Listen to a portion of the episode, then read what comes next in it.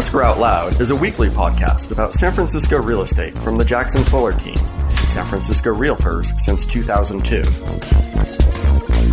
Show notes with links are at jackson fuller dot com.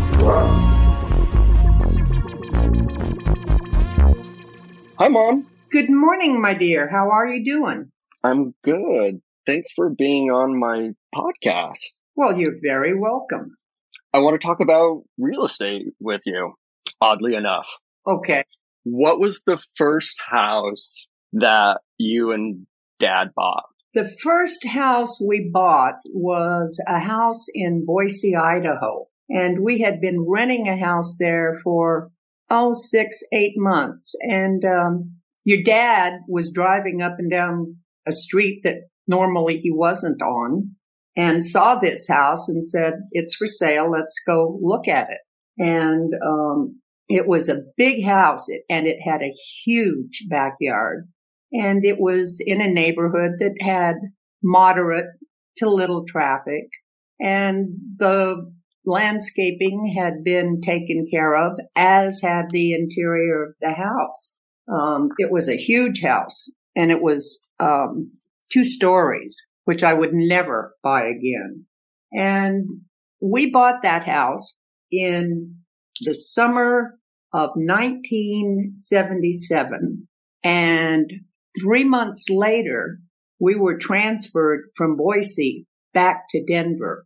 And we called the agent that we had, um, whose name was on the sign outside of the house that we ended up buying, and said, we need to sell this. And she said, good luck on not losing your shirts on this. Um, but we actually, even though we'd only been in that house about three months, we actually walked away with some cash in our pocket, because it was a fabulous house. And when somebody else saw it, they bought it damn near on the spot. So wait, you're telling me that the very first house you bought and sold was a property you owned for like six months, maybe, and you managed to clear a profit on it after taxes and commissions? We had not been in that house more than three, maximum four months when we were told we needed to move to Denver. And yeah, um, either we got a terrific deal when we bought it, or it's one of those, oftentimes when I've walked into a house, like the house we lived in, in, um, Big Rapids in Michigan, I walked into that house, I took one look, and it was like, I want this one. And I think the people who bought that house in Boise also just walked into it and said, I want this one. And yeah, we walked away with some money. I don't know. I think much to Dad's chagrin, you and I had the exact same reaction to the Michigan house. Yes, pretty much. Here, we'll take two of them. So when you bought the house in Boise, Dad just went to the agent on the sign, who I assume was the listing agent, and you guys just worked with him to, to purchase it. It was a her. Her. Awesome. Even better. And yeah, yes, we did. And, and then three months later, she turned around and sold it for you. Again. And she made money and we made money. So when you arrived in Denver, how did you find your next agent? Oh, my God. Well, what happened is we flew in to Denver from Boise, um, and we had a weekend to find and buy a house. And the realtor we worked with there was a woman um, whose husband worked with your dad. She was very good. She was very competent. We had talked to her before we flew into Denver and said, this is the number of bedrooms and baths we want. Uh, this is the kind of neighborhood we would like to be in. And uh, her name was Janine. So she was a referral from Dad's coworker. Yeah, it was his wife. And she was very, very good. And so we flew in, looked at five or six houses, and um, made an offer on the house we liked the most. And um hopped on a plane and completed the paperwork by fax and mail. You just said mail? Yeah. In the olden days, you used to have mail. that went back and forth, handled by many people. I forgot to ask on the Boise house, but to to start at the beginning and kind of the ladder of real estate, do you mind if I ask what you guys paid for the Boise house and how much of a down payment you had? I think we put down twenty percent. In fact, I'm pretty sure we did. I have no idea what we paid for that house in terms of precise terms, but I'm thinking we probably paid, oh, eighty thousand to ninety thousand dollars for it. And now that house today, I am sure, is selling for triple or quadruple that. Well, if we wanted to go stock online, we could. So you had twenty percent down. Can I be even more nosy and ask where you and Dad got your twenty percent down? Had you saved it? Did family help? What? We had saved the majority of it, but family did help. That was still allowed in those days. And we disclosed it, and it wasn't a problem. I'm not accusing you of loan fraud, Mom. I'm just very curious. Well, I don't think you can't do that too much anymore, can you? Um, yes, actually you can. Gift, uh, family gift money happens all the time. Um, and as long as, again, again, as long as it's disclosed and documented, um, it's absolutely allowable. Um, within certain parameters.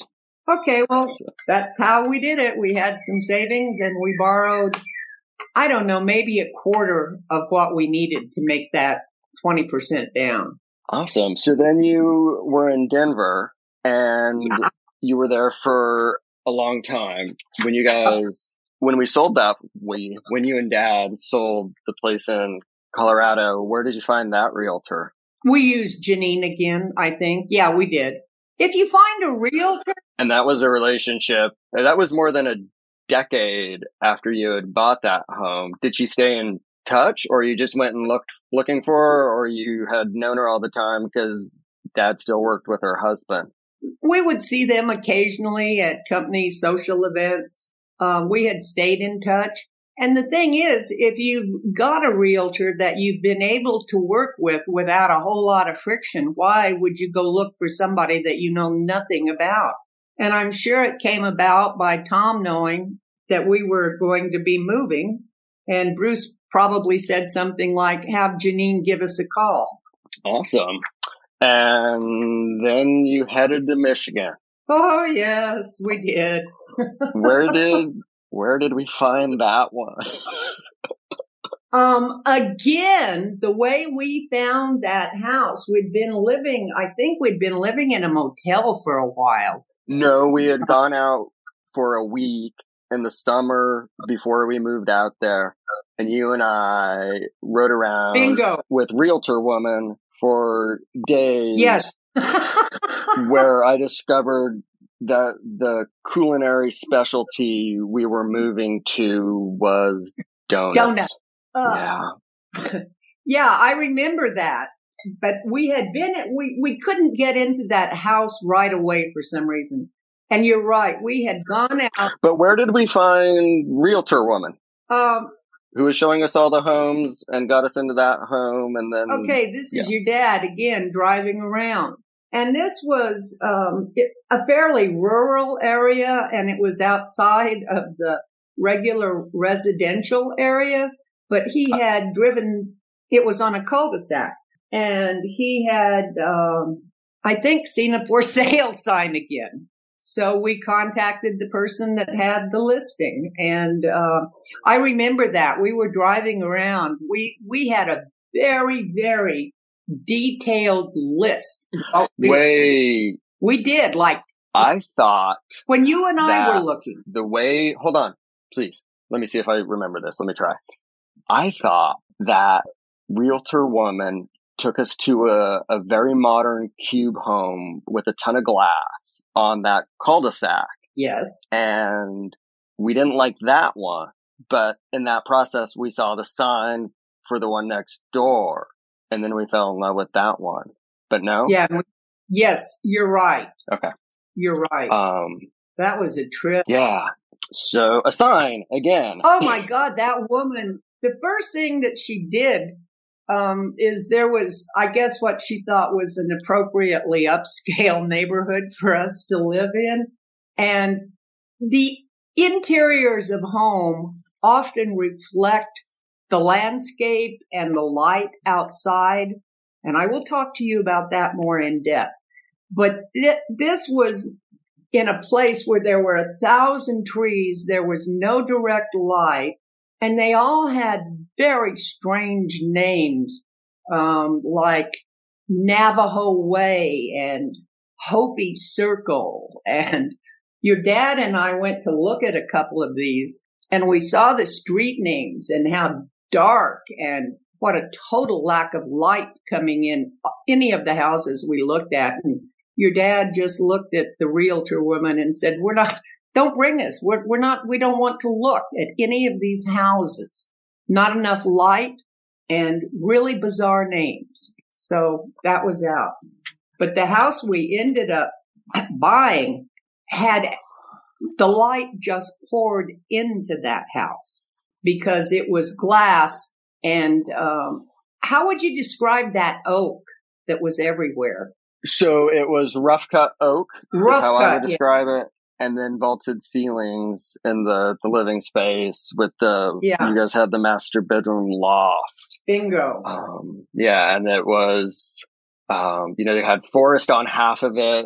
And then you had, you know, field and yard on the other half. And it was essentially a ribbon of glass all the way around, totally open plan with a kitchen that had the most awesome cabinet paintings ever.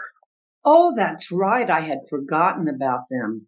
Yeah, those were exceptional. There was not one curtain any place in that house. I still don't like curtains much to our neighbors. So you got you got a lot of light.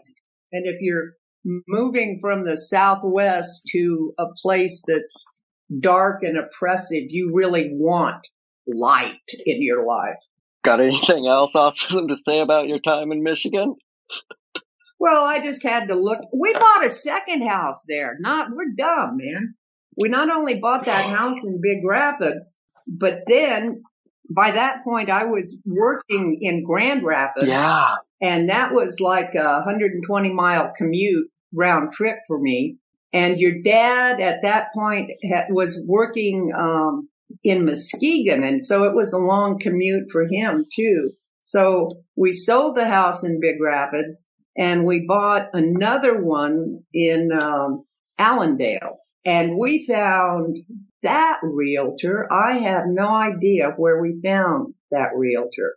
Was a guy, and he was really excellent. And again, when we could finally get out of Michigan, he handled the sale of that second house for us um, because we just wanted out as quickly as we could get. So your brother and I loaded up a big moving van, came, came to back to, uh, New Mexico, and your dad couldn't stand it anymore. And he finally ended up leaving his job early. And, um, I think the guy's name was Kevin. Kevin, we just, again, we did it all by mail and fax, snail mail. And then you bought and sold, well, you bought twice in New Mexico, sold, sold once. We bought twice in Michigan and sold both of those. Then, right. And then when we moved back, we rented a house in Gallup for about nine months. Gallup was a really hard place to buy a house because it is completely surrounded by the Navajo and Zuni reservations. It's lot landlocked. There's no way for the city or the little village, actually. It's got about twenty-three, twenty-four thousand people to expand. So housing was um, remarkably expensive for such a small town and such a rural town. But we finally did find a house, and it was uh, for sale by owner. And we worked with them and a, a local attorney who kind of had a specialty practice in real estate law, and we bought it directly from the owner. And when we sold it, because it had been such a painless process, we sold it ourselves.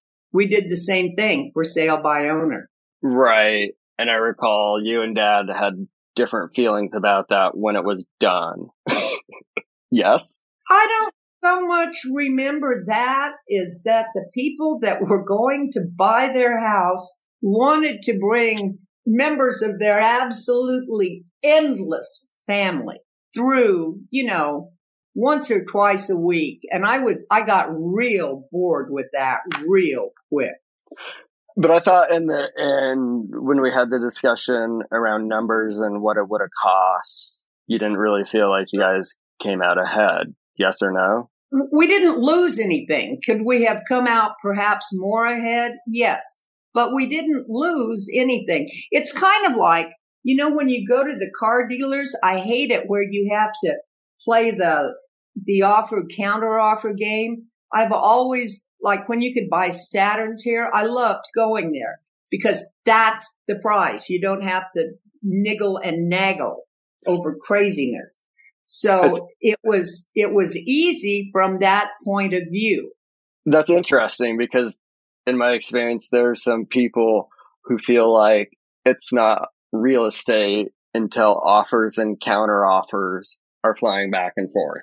Oh, my God, there's enough drama involved in buying a house. Why would you want more of it?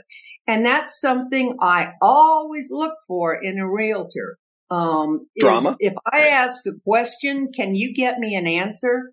And if you can't, will you make a commitment that you will call me back within X amount of time and, and give me answers? And I'm not interested in having realtors waste my time. Uh, when we bought this house in Albuquerque, we started with a realtor that I don't even. And what I had told her is what I wanted very specifically, where I wanted it.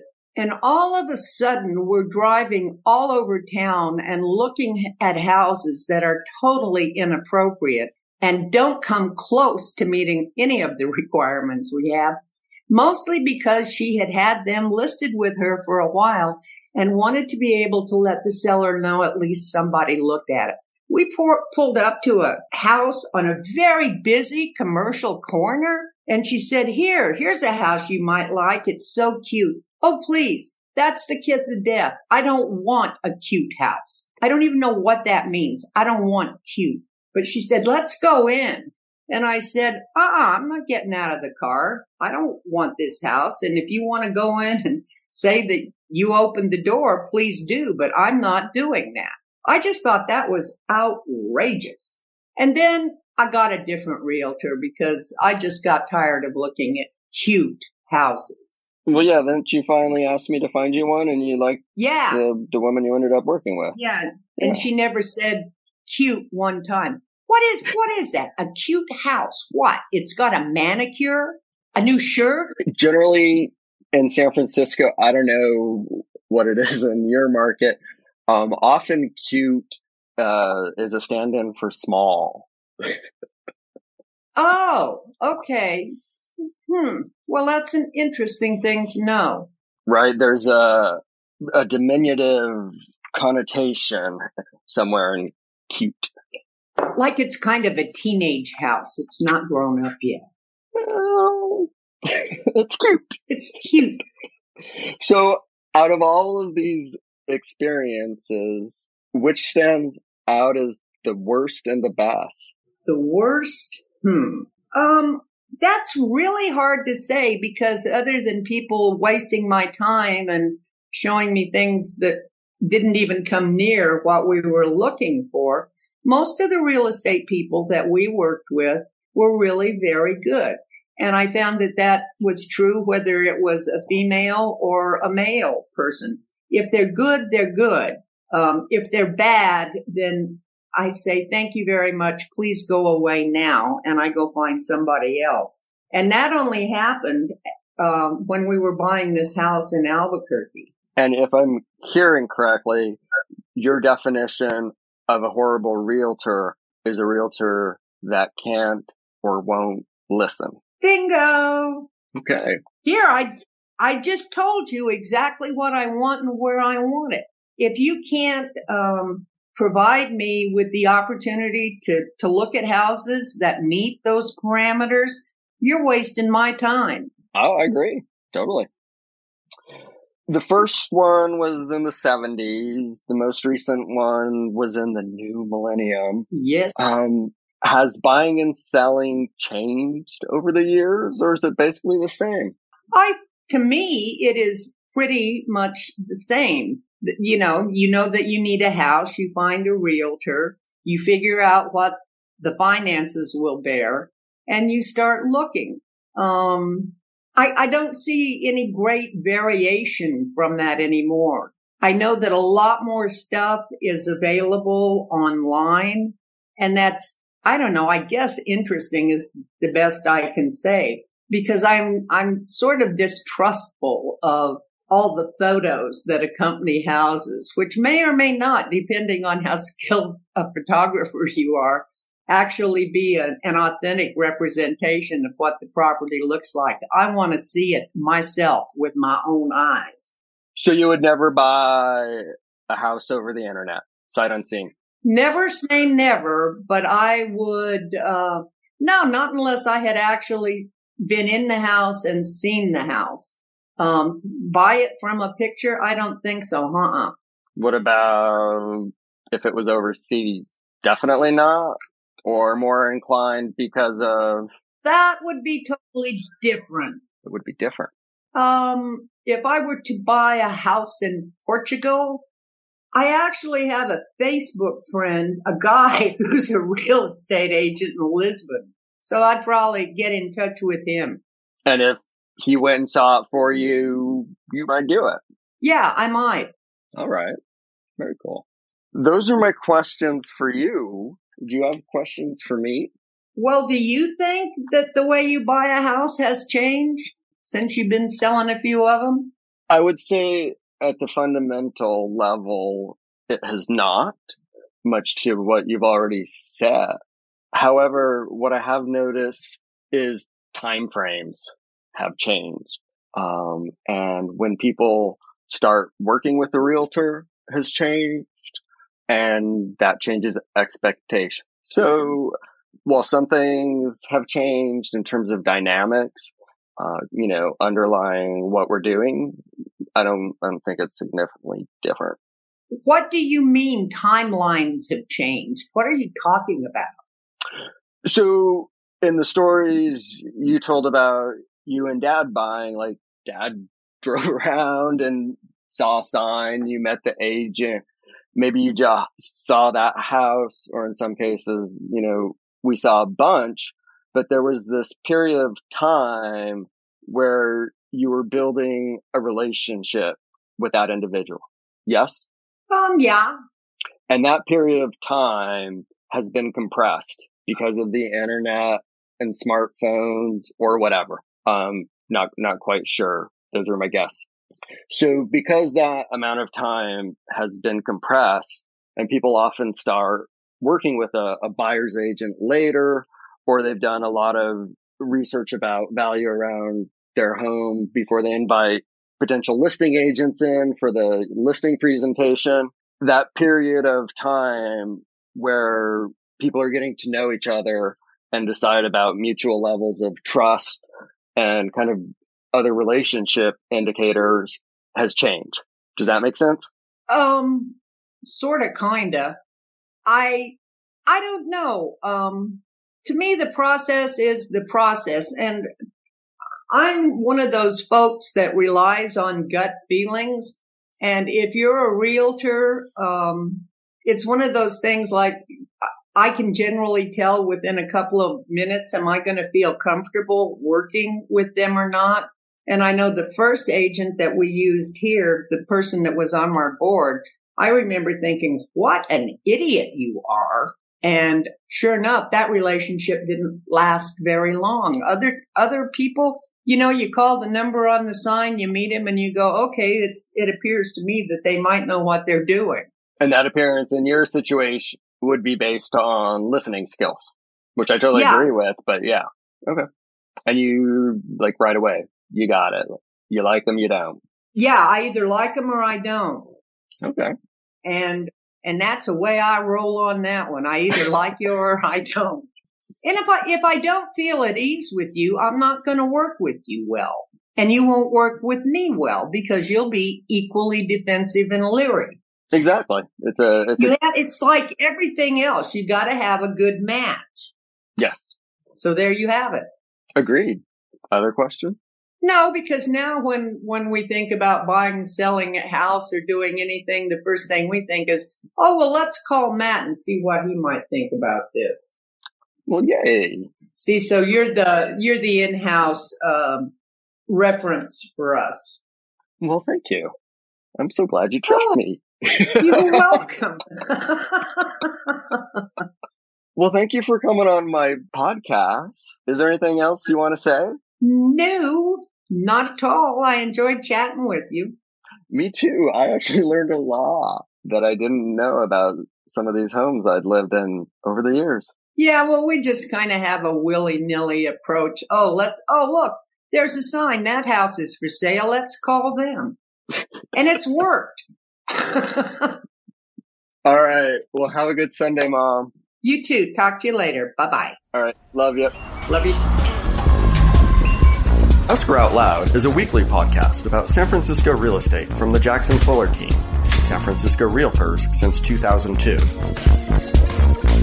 Show notes with links are at jackson fuller dot com.